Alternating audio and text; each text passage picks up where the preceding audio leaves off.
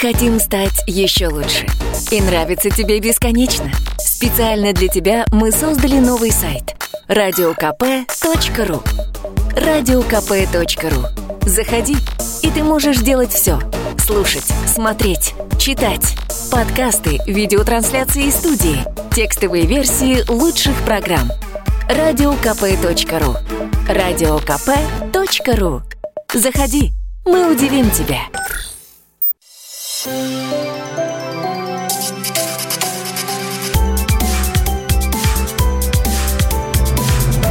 Комсомольская правда представляет. Ну и еще раз приветствую всех слушателей «Комсомольской правды». У микрофона Давид Шнейдеров.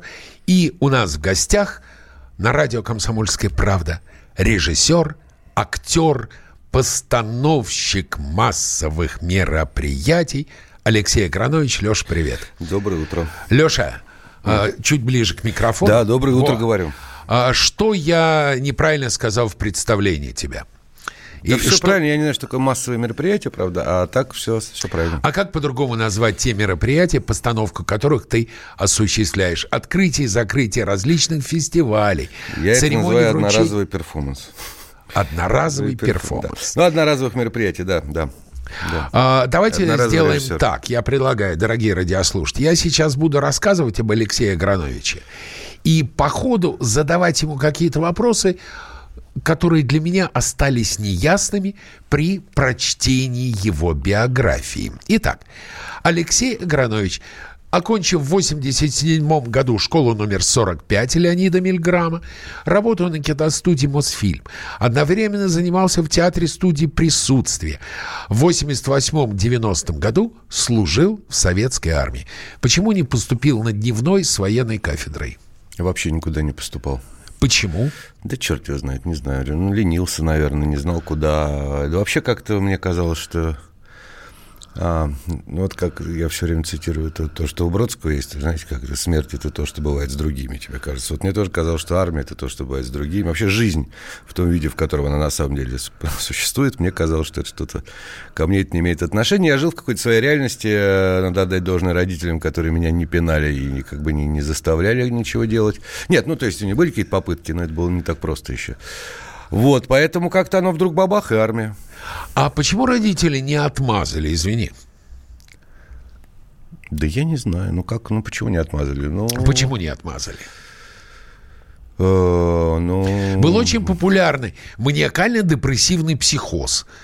Писали. Ну да, нет, ну это надо было и там куда-то это самое. У меня есть товарищи, которые это проходили, да, у них есть прекрасная история про, про эти заведения. Знаете как, ну, наверное, у нас просто не очень принято в семье было симулировать. э, И, э, так сказать, я не осуждаю ни в коем случае тех людей, которые избегали, избежали армейской службы, но как-то, ну, вот оно как судьба, это же... Я, когда в армии мне там поначалу чуть-чуть при, приперло, я так полушутя написал папе письмо, значит, что папа что-то тут как-то ну, забери меня отсюда.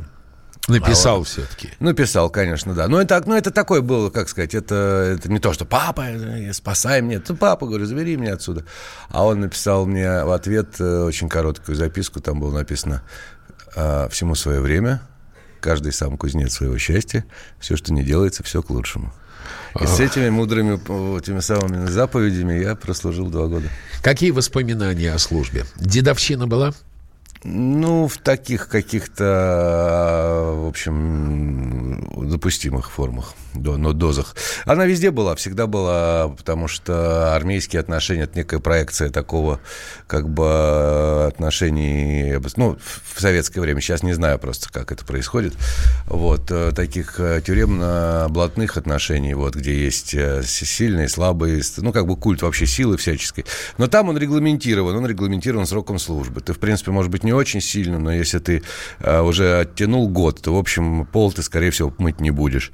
А те, кто еще не оттянул, будут. Ну, так это все было устроено. Вот. Сказать, что прямо что-то было такое страшное и э, унизительное, да, в общем, наверное, нет. Страшненькие были вещи, но они не происходили не со мной. И уже позже там у нас так получилось, что э, служили мы, служили, служили. А, кстати, в то время, как, про которое вы меня спрашиваете, почему я не поступил еще в... Потому что в то время э, не было освобождения от армии военной кафедры. Был период, когда студентов брали всех вне зависимости от того, где ты служил. И а, когда я пришел в армию, там уже училось какое-то количество этих студентов. И пока я учился, вышел указ а, постановления советского правительства о том, что все-таки студентов с военной кафедры, а, значит, не брать, а тех, кто служит, отпустить. И ушло сразу много у нас. А у нас рота, часть была такая, она была при полигоне, то есть туда старались брать, ну, еще людей как бы с более-менее соображающих. И э, ушло процентов 60-70 э, срочников наших, моих сослуживцев ушло. И, и, а нужно было заполнить эту. И привезли огромное количество ребят из э, Казани, э, набережных Челнов, Уфы, так сказать, близлежащих деревень. Да, а это была уже другая стать, как бы. Там, это если... уже были крутые пацаны. Ну, если вы помните, вот во вторая половина 80-х, как, э, так сказать, в как раз газете «Комсомольская правда», между прочим, и не только в ней, писались большие очерки про преступность в Казани и набережных Челнах. Да-да-да. Там вот эти ну, комплексы на комплексы, uh-huh. Восьмовские на еще на кого-то. И вот среди тех, кто к нам приехал, было человек 20, ну, на всю, на весь батальон, то есть три роты, трехэтажный домик. Мы жили на первом этаже, на втором, на третьем еще было две роты. Вот на эту общую, значит, э, на этот домик приехало там 100 с лишним таких ребят, из которых человек 15-20 были... Конкретными были, пацанами. Да, они были, так сказать, э, такое, то, то, что потом стало называться братвой. А тогда это просто называлось... Да, они именно так себя и называли, пацаны. Остальные были чушпаны, вот, э, не вне зависимости от того, кто они и что они там, занимался он музыкой или баскетболом, но если он не бегал как бы э, по улице, значит, он не был пацаном. Вот были пацаны, не пацаны. Ну и там уже было, конечно, все посложнее. 83-й пишет. В советской армии были какие-то понятия. Сейчас в армии все поставлено на бабло. Ну, человеку виднее, наверное, я не знаю. Леш, э, сейчас недавно прогремел случай, когда солдат расстрелял своих сослуживцев. В твои годы могло такое быть? Могло. Ну, как э, могло? Могло, наверное.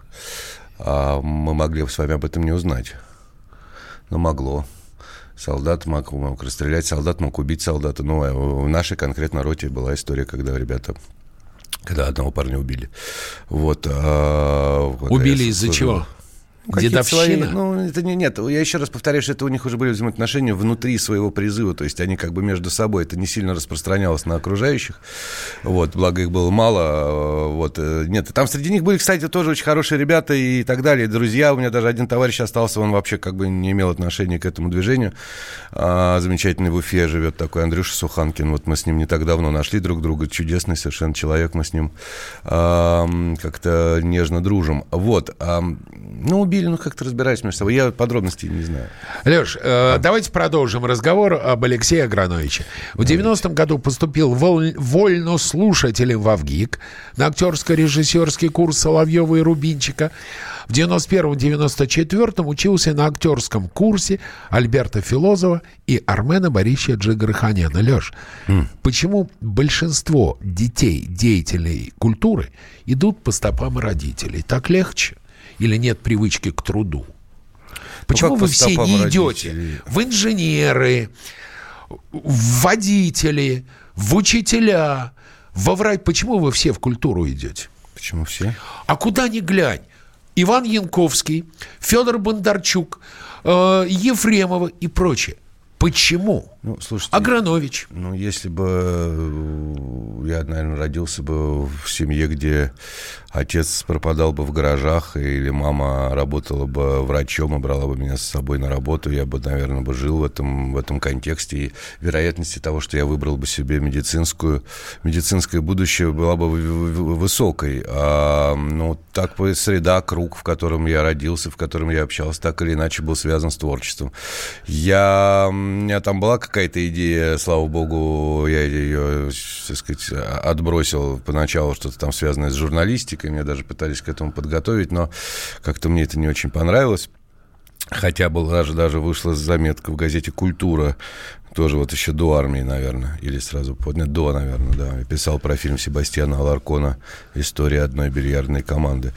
Вот, но, э, ну, поэтому, наверное, так. А, ну, потом что значит? Ну, папа у меня все-таки кинооператор, а я вроде как там, а, я поступил на актерский, ну, это, хотя, наверное, для, ну, врач и врач, как Но не в мои же. или хирург, да. Не в мои, не в МАДИ. Ну, не в мои, не в МАДИ, ну, а что это, как-то, и что? Плохо это?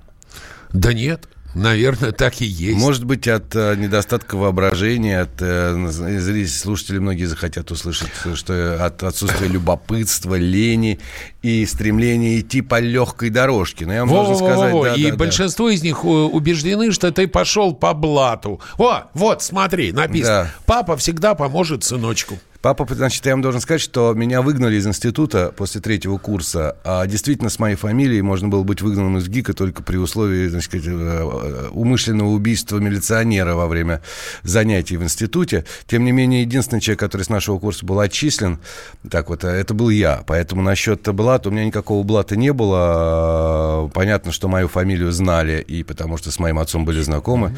Но папа поможет в общем, глупости пишут ваши В общем, люди. Э, как показывают в рекламе, папа может. У нас в гостях Алексей Аграной. Сейчас мы ходим на короткую рекламу. Вот пишет, это харизма, а другой человек пишет, это называется кумовство. Кстати, кумовство, не кумаство. Учите мат-часть. Реклама.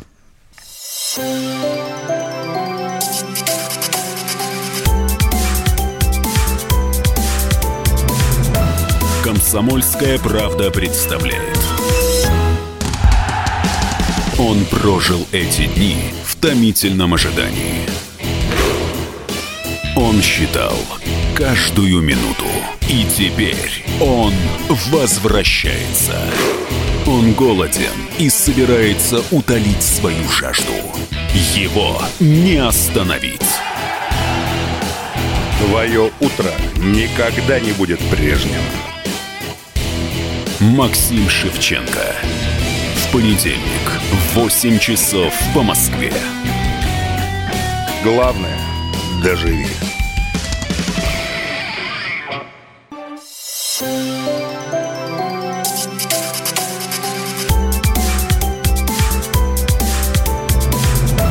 Комсомольская правда представляет. Продолжаем. Радио «Комсомольская правда» представляет у микрофона Давид Шнейдеров. У нас в гостях режиссер, актер Алексей Агранович. Леша, пришло сообщение, я не могу его понять. А, понятие это важно или все же нет? Закон важнее или закон без понятия существовать не может? Угу. Понятно. А слушайте, значит, закон, если мы говорим с вами о законе, о Конституции, об уголовном праве, это единственное ограничение, которое существует, должно существовать в жизни, с моей точки зрения, в жизни э, индивидуума, личности человека. Понятие... То есть все, что не запрещено, все разрешено. Безусловно. Ну, собственно, свобода – это и есть, э, сказать, а, свобода ограничена рамками Конституции и уголовного права. Вот. Это некий сговор, наш с вами общественный договор, что вот нас устраивает этот закон и эта Конституция. Вот это наши правила.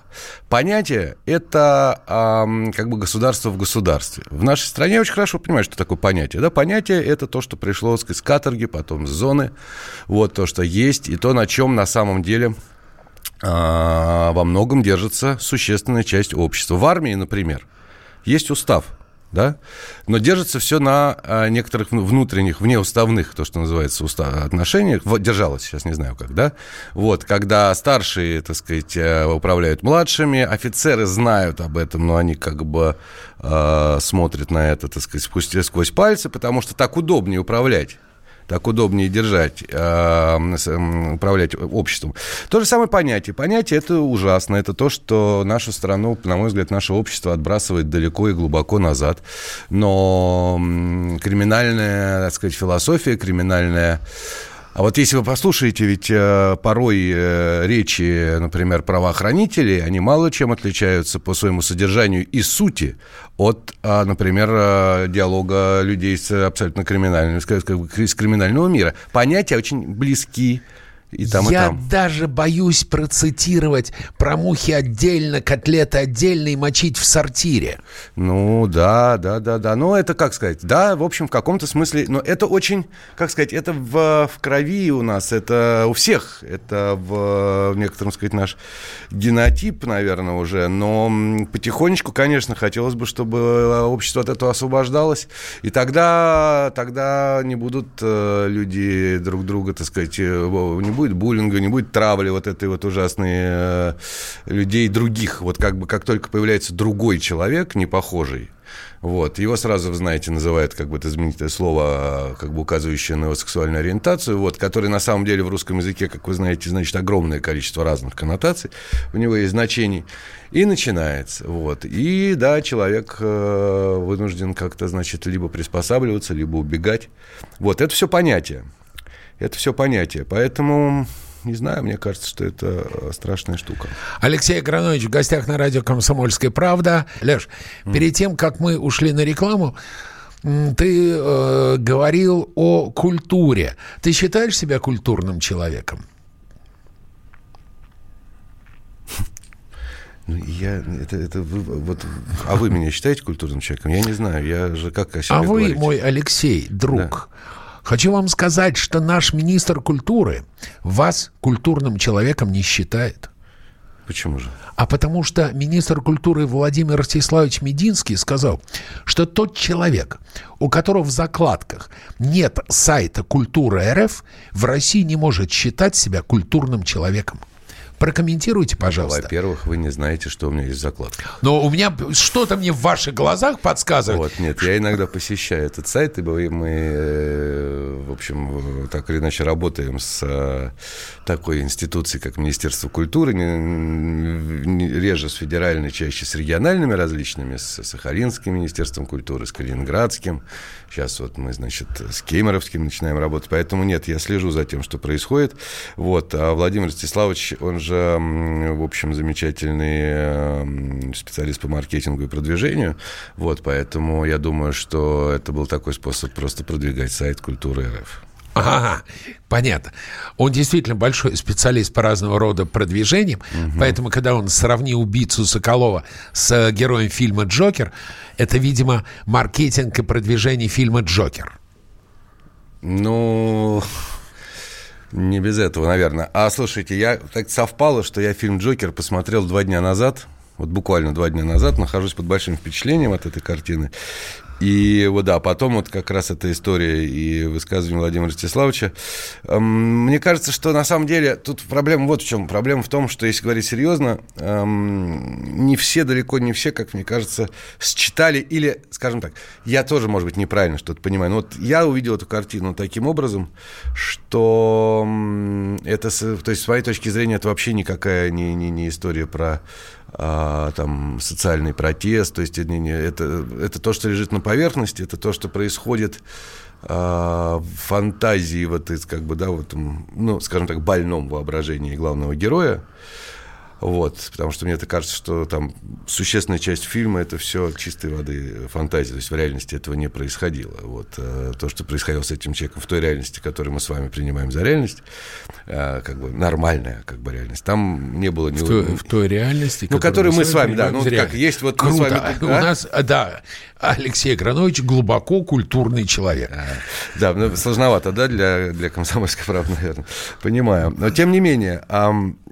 Нет, но есть вот понятие нормы, как бы, да, это же мы знаем, что нормы нет.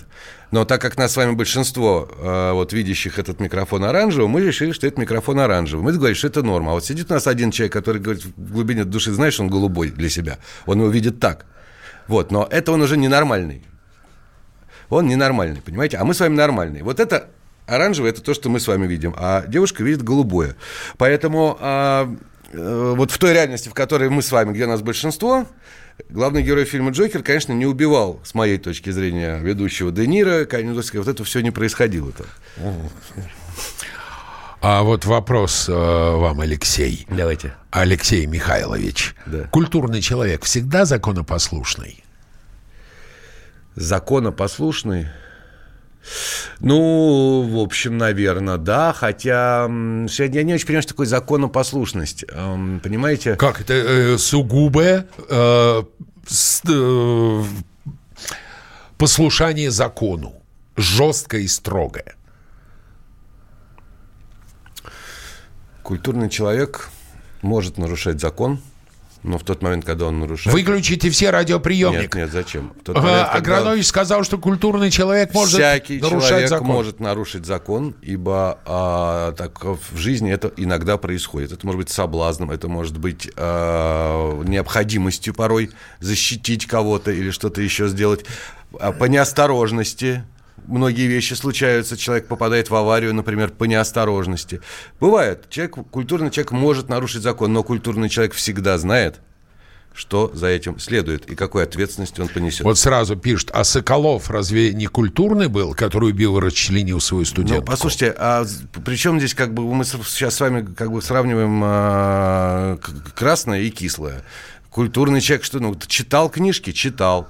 А может быть, у он... него даже сайт Культуры РФ был в закладках. Может быть, у него был сайт Культуры РФ, а может быть, он слушал радиостанцию «Комсомольская правда», а может быть, он, а, так сказать, был поклонником а, группы ДДТ. Я не знаю, как бы, да, это не важно, что вот что-то я там про него видел, он ну, реконструкциями какими-то занимался, что-то там с Францией, он, да, он, да. да, он что-то с Наполеоном было.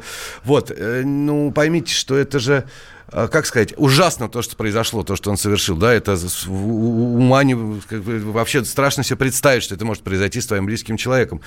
Но вместе с тем, ни в коем случае не оправдывая его, я только призываю к тому, чтобы мы с вами попытались, общество могло, было готово к тому, чтобы пытаться понять, что же на самом деле произошло с этим человеком. То есть увидеть этот мир, попробовать увидеть этот мир глазами той девушки, которая видит наш с вами микрофон голубым. Да, то есть это аномалия с нашей с вами точки зрения, но как бы для того, чтобы это э, впредь не повторялось, мы должны знать это, понимаете? Ну, мне так кажется. Я этом... боюсь, что большинство слушателей видят эту ситуацию глазами той девушки, чью отрезанную голову Естественно, да. Но если мы с вами, э, как, ну как, Врага надо знать в лицо, да, то есть ты, если ты с чем-то имеешь дело, ты должен очень хорошо знать, с чем ты имеешь дело. И если ты хочешь просто со сострадать девушке, которая, несчастной женщине, которая была чудовищным образом убита, а, и хочешь уничтожить человека, который это сделал, ну, молодец, но только тебя никак это не страхует от того, что завтра это не повторится вновь.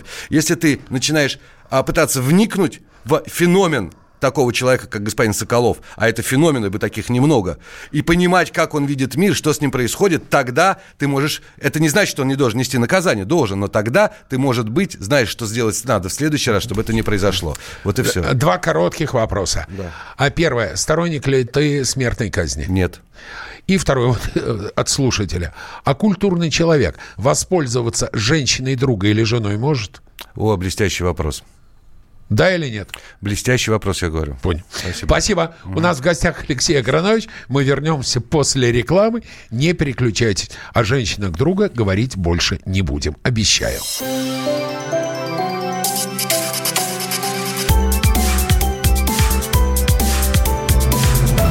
Комсомольская правда представляет. Мы хотим стать еще лучше. И нравится тебе бесконечно. Специально для тебя мы создали новый сайт радиокп.ру радиокп.ру Заходи, и ты можешь делать все. Слушать, смотреть, читать. Подкасты, видеотрансляции студии, текстовые версии лучших программ. радиокп.ру радиокп.ру Заходи, мы удивим тебя.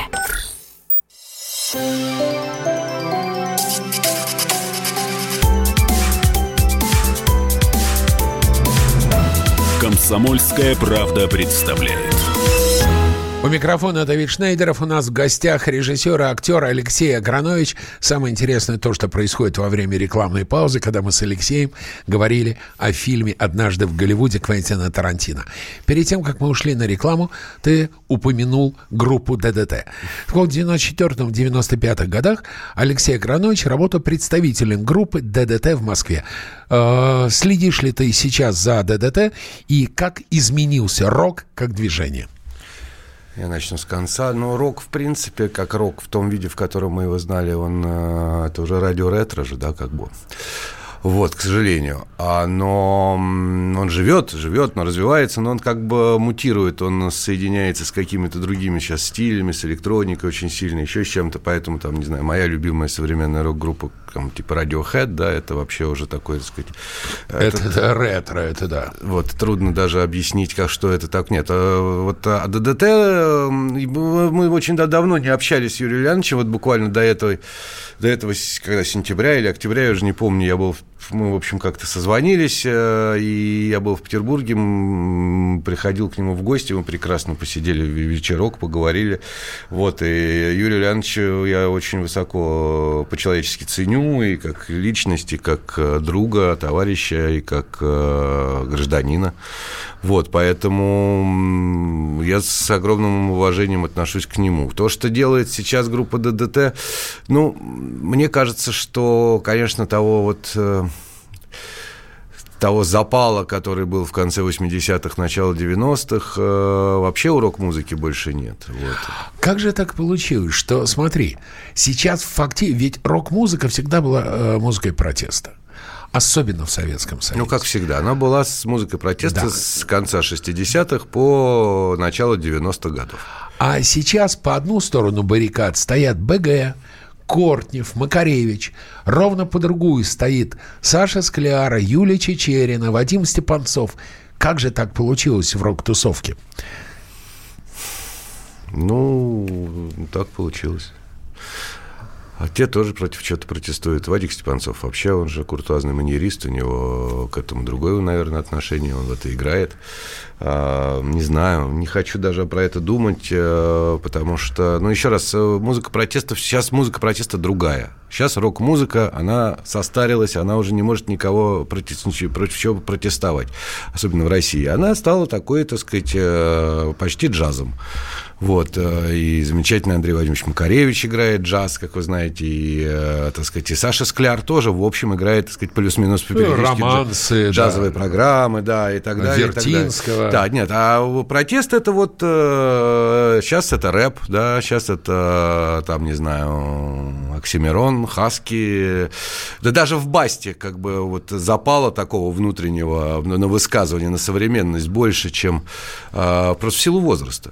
А если хорошая рок-музыка такая вот, которую я люблю вообще, она есть сейчас, но это там группа «Аукцион», например, да, это там Леня Федоров. Это вообще вне с, с такого социального контекста. Алексей, Сарик Андреасян э, обозвал российские фестивали дерьмом. Э, нет, без цитаты. И сказал, что есть только «Оскар» и «Золотой глобус». Вы согласны?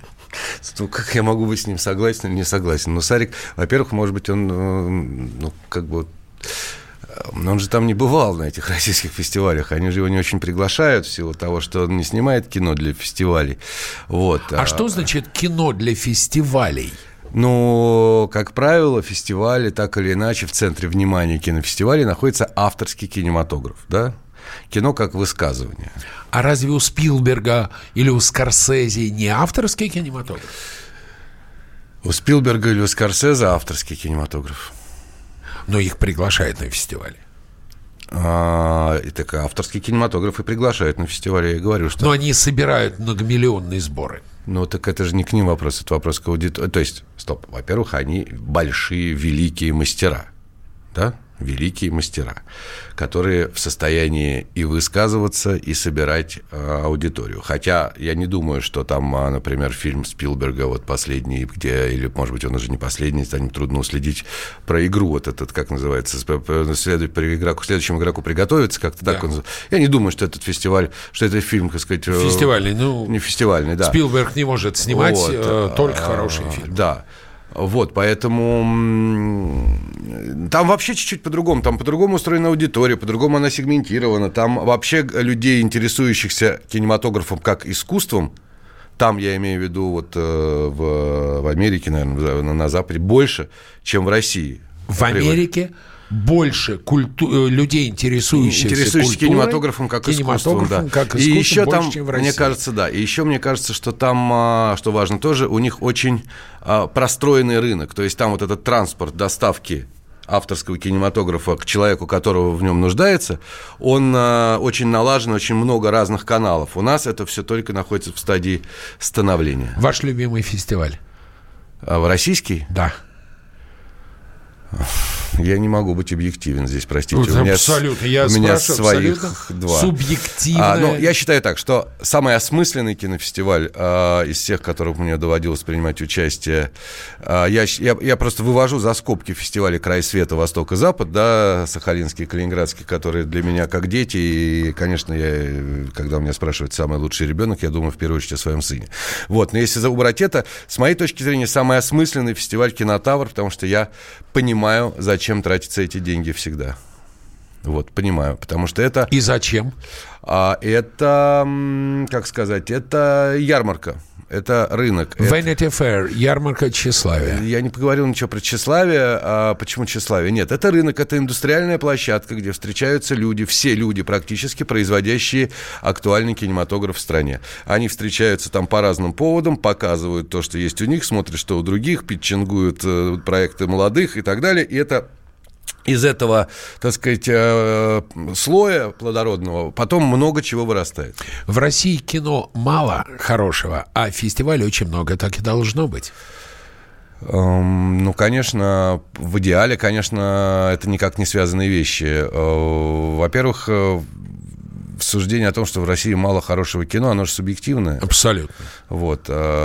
Можно судить только по сборам 5% российских фильмов окупается, и по фестивалям. Наши фильмы, крупнейшие фестивали, обходят стороной. По сборам, а, наверное, судить не совсем верно, потому что, ну, как сказать, ну, наверное, сегодня книги э, какой-нибудь э, женщины, пишущей детективы, а, продаются гораздо лучше, чем а, собрание сочинений Александра Сергеевича Пушкина. А как же та цитата, когда мужик Белинского и Гоголя с базара понесет? Ну, осталось цитатой никогда не понесет. Да это и не должно. И к счастью. Не знаю, а, наверное, к счастью. Не знаю. Нет, это совершенно не, не обязательно. Поймите, что для того, чтобы человек, а, люди питались, совершенно не обязательно все должны уметь производить еду, да? Но кто-то должен это уметь делать. Вот и все. Нет, это не, не, совершенно не пугает. А фестивалей много. Послушайте, ну, у нас страна большая. И если рассматривать фестиваль, вот как бы а, кинотавр можно сейчас отодвинуть уже в сторонку, потому что он сделал сделан как бы не для людей, он сделан не для аудитории. Для сообщества. Он сделал, да. Это, повторяю, это индустриальная площадка, это ярмарка, да, на которую все, что есть, собирается и ищет, э, как, э, ну, как есть автосалоны, да, ну, есть там какая-то показательная часть. На ну, самом да. деле это люди встречаются, сказать, э, индустрии, индустрия. А вот фестивали, которые делаются для людей, для аудитории, их вообще должно быть много, на мой взгляд. Их, может быть, и недостаточно. У нас же зачастую фестиваль делается да. того, чтобы в том же бюджет... Лос-Анджелесе в каждом районе проводится вот, кинофестиваль. Правильно, да, да. Но там у них другой как бы принцип. А у нас же бюджеты осваиваются в основном а, зачастую, да, и для этого делается фестиваль. И считается, что фестиваль такой праздник, что должен прийти какой-нибудь известный появиться артист, а лучше несколько из... Э, лучше, если их чаще по телевизору показывают, чтобы народ их знал всех. И вот он должен пройти по красной дорожке, ему должны поаплодировать, вот с ним сфотографироваться, потом его накормить каким-нибудь, значит, региональным специалитетом, э, прокатить на вертолете или, значит, э, спустить в шахту. И вот, собственно, у нас фестиваль случился. А то, что люди в залы не ходят в кино, не смотрят, что они не понимают, что это, зачем, почему. Я сейчас был в Туле на кинофестивале. «Улыбнись, Россия». Угу. Подставляли стулья, скандалы, потому что не хватало мест прекрасно, категорически. Прекрасно. прекрасно, конечно. Леш, сейчас кино снимает каждый, у кого есть мобильный телефон. Да. Что будет дальше? Вас, профессионалов, вытеснят? Ну, я себя не считаю профессионалом в кино, поэтому мне проще. А, ну, по идее, да. По идее, ну, слушайте, все профессии в том или ином виде а, мутируют. Да, вот скоро не будет э, водителей, например, через какое-то время. Потом не будет летчиков. Вот. Скорее всего, а, функции врача тоже сильно изменятся. Как там в песенке вкалывают роботы? А не человек, да. А не человек. Да, да, да. Но только мы сейчас с вами думаем, что вот мы люди, а есть искусственный интеллект, который, значит, это вот наше порождение, это что-то, вот это слово искусственное, оно не должно людей вводить в заблуждение. Потому что это очень скоро все соединится, и мы с вами увидим, что такое новая форма, биологическая форма жизни. В общем, э, в моем воспаленном сознании то, что сейчас сказал господин Игранович, он с абсолютной уверенностью заявил, что мы живем в матрице. Сейчас будет перерыв на рекламу, во время которого, я надеюсь, мы примем красную таблетку. Вернемся, не переключайтесь.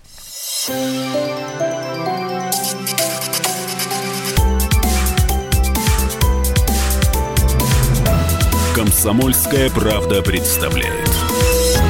Я вспоминаю, тебя вспоминаю. Антонов. Каждый вечер в эфире радио «Комсомольская правда» вспоминает.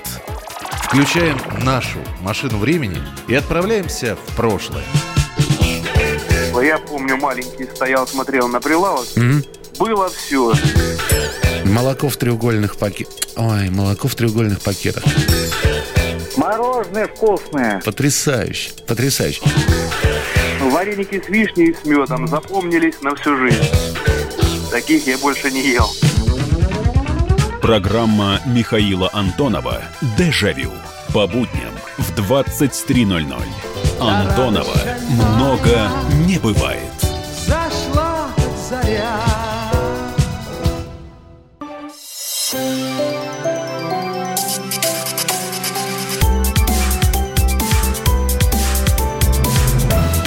Комсомольская правда представляет.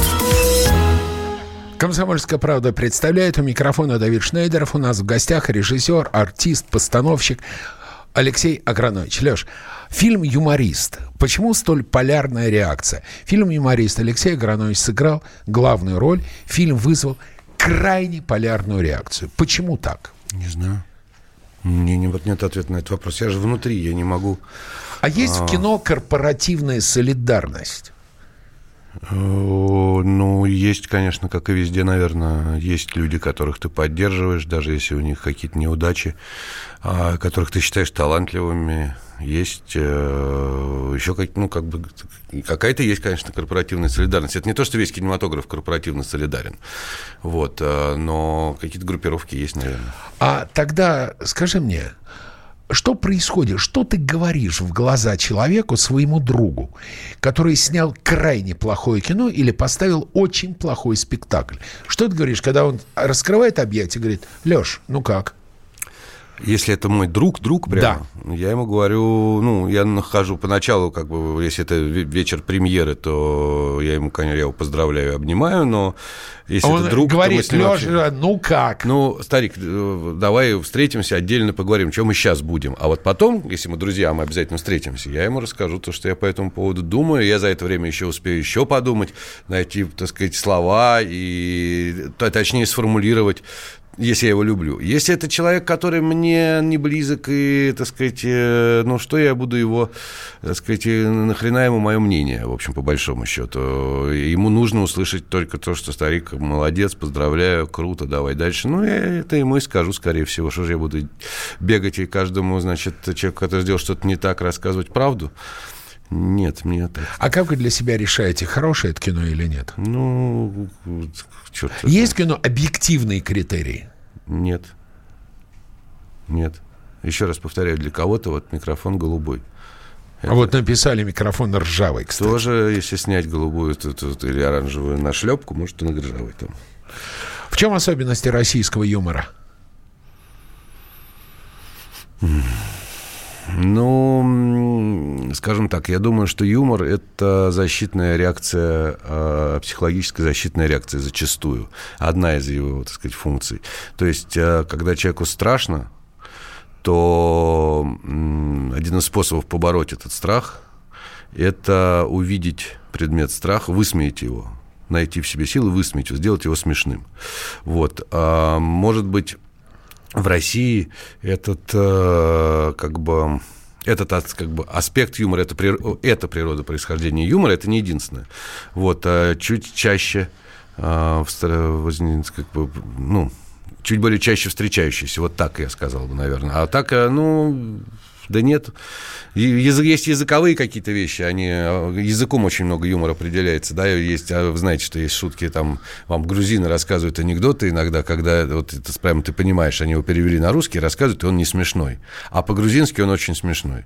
Вот, есть такой аспект, это и в английском, в русском языке непереводимые вещи. Алексей, вам задают вопрос. Как вам творчество Алексея Серебрякова за государевы деньги? Так, значит, общество Алексе- творчество Алексея Серебрякова мне очень. Я считаю, что Алексей Серебряков выдающийся русский артист современный. Вот теперь насчет государевых денег. Смотрите, ам, это не государевы деньги. Это ваши деньги. Если у вас есть ощущение, что мы живем в 19 веке, да, я бы, кстати, не отказался бы от этого. Было бы здорово, если бы у нас был царь, дворяне, и вот как-то, так сказать, мы, э, мы бы с вами, Давид, жили бы за чертой оседлости. Вот. А, О, ну, да. Да, да, да. Ну, было бы более-менее понятно, что к чему. Научились бы в Варшаве зато. Да, неизвестно чему, да, а потом кидали бы бомбу в царя. В общем, э, смотрите, дело не в этом, а в том, что это, не, это деньги ваши, а, наши, это деньги налогоплательщика, это первое. Второе, Алексей Серебряков имеет право думать то, что он хочет думать, то, как он хочет думать, и жить там, где он хочет жить. Он имеет право а, поселить своих детей там, где он хочет, чтобы они жили, и где они, наверное, хотят тоже. Это личное, частное дело. Вы сейчас, вот как бы мы можем вернуться к разговору, вы опять оперируете понятиями за государь. Да, он может, почему человек не может критиковать то, что ему не нравится? Может, имеет право. А быть профессионалом и работать... Во-первых, на него есть спрос, на него идут зрители, на него как бы рейтинговые сериалы, поэтому а, его творчество в этом смысле вполне себе коммерчески оправдано. Ну и еще одна вещь. Государство а, должно вкладывать в культуру деньги, не ожидая их возвращения. Потому что вложение в культуру – это... То есть возвращение есть, но оно вырастает в другом. Вы сегодня вложили в удобрение, да, культура – это удобрение. А растет зерно. Вот из этой самой удобрения почва. А зерно потом вырастает, вот хлеб этот, из культурного слоя. Но я боюсь, что удобрение – это навоз. Да, в каком-то смысле да. Да, поэтому люди говорят, что это вы, вы за а, то слово, которое вас нельзя, снимаете. Хорошо. А, Вы говорите о том, что Алексей Серебряков, как и любой гражданин, имеет право на свою позицию. Вопрос первый по этому поводу. Согласны ли вы с утверждением Герцена «любовь к родине не обязательно распространять на ее правительство»? Ну, конечно. Ну, с моей точки зрения, правительство это, ну, как сказать, это рабочий орган, это такая, как, э, ну, Сменяемый. Э, сервис, скажем так. Сменяемый или несменяемый – это вопрос э, сложный. В России, на мой взгляд, э, частая сменяемость власти ни к чему хорошему не приведет. А когда это у нас была частая сменяемость власти? Я поэтому и сказал, я так думаю, что, скорее всего, ни к чему хорошему не приведет. Частая сменяемость власти у нас была с Да, 1982 по Как он 1985 год. Гонка, гонка на лафетах. Да, да, да, с 82 по 85 год. Как раз время, когда фильм, действие в фильме «Юморист». Вот, поэтому, но э, взаимоотношения человека и власти, да, вообще мы, мы, мы выращены, у нас это одна из э, наших национальных таких э, общественных постулатов, что э, у нас, э, что человек должен помогать правительству. Он, кстати, пишет, что... э, да нет, фу, фу, гадость. Фалоса Серебрякова на сцене, выдаюсь государь. Не хочу. Леш, последний вопрос очень коротко. Хотел ли бы ты, чтобы после твоей смерти о тебе сняли абсолютно, стопроцентно честный и правдивый фильм? Мне абсолютно все равно, что э, как бы мне будет все равно, я думаю. Э, Да или нет? А, ну, да, скажем так, если, или нет, если снимут мой фильм про честный про меня, да, да, мне, в в общем, перед сыном мне стыдно не будет и перед дочерью. Спасибо. У нас в гостях Пока. был актер, режиссер Алексей Агранович. Спасибо, до свидания. «Комсомольская правда» представляет. Мы хотим стать еще лучше. И нравится тебе бесконечно. Специально для тебя мы создали новый сайт – радиокп.ру радиокп.ру Заходи, и ты можешь делать все. Слушать, смотреть, читать. Подкасты, видеотрансляции из студии, текстовые версии лучших программ. радиокп.ру Радиокп.ру Заходи, мы удивим тебя.